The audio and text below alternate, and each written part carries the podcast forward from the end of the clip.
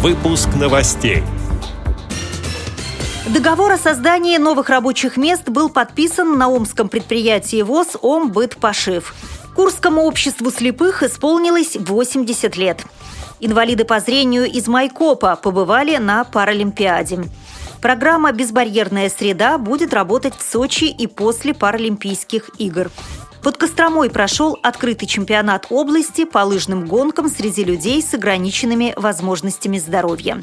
Далее об этом подробнее в студии Наталья Гамаюнова. Здравствуйте! 11 марта на омском предприятии ВОЗ «Производственное объединение Омбыт-Пошив» был подписан договор на создание 10 новых рабочих мест между руководством предприятия с одной стороны и открытым акционерным обществом трубопроводного транспорта нефтепродуктов СИП «Транснефтепродукт» с другой. Несмотря на то, что подобная практика для предприятия не является новой, организация рабочих мест на данном предприятии имеет особое значение. Производственное объединение «Омбыт-Пошив» является единственным предприятием в Омске, на котором большинство работников составляют люди с инвалидностью. Лица с ограниченными возможностями здоровья составляют 62% от общего числа сотрудников предприятия. Пока договор был заключен сроком до конца 2014 года.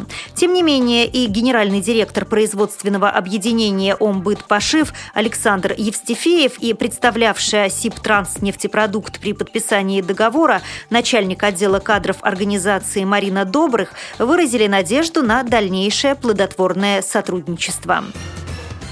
Курскому обществу слепых исполнилось 80 лет. Юбилей отметили в специальной областной библиотеке для слепых имени Алехина. Участники мероприятия вспоминали историю создания Всероссийского общества слепых, а также людей, принявших участие в его развитии. В завершении вечера сотрудники библиотеки провели увлекательную викторину.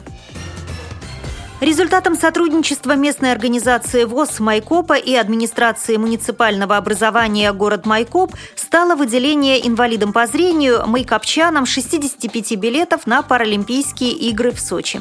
Несмотря на то, что проезд, проживание и питание нужно было оплачивать самостоятельно, нашлось немало желающих посетить сочинские Паралимпийские игры, воспоминания о которых надолго останутся в памяти и сердцах истинных болельщиков.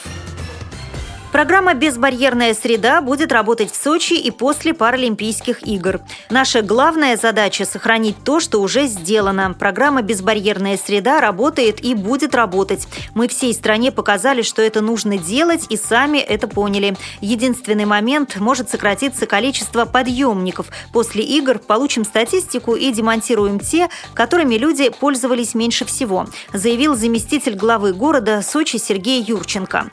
По плану, утвержденному утвержденному правительством страны необходимо было привести к требованиям безбарьерной среды 1440 объектов.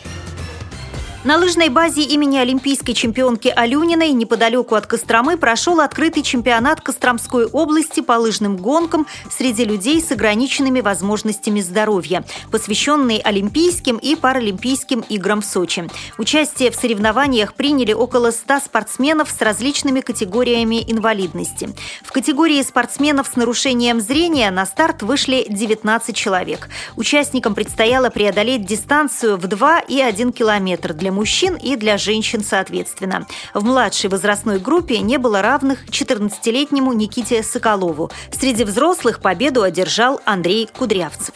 При подготовке выпуска использованы материалы пресс-службы ВОЗ, информационных агентств и интернет-сайтов. Мы будем рады рассказать о новостях вашего региона. Пишите нам по адресу новости собака ру. Всего доброго и до встречи!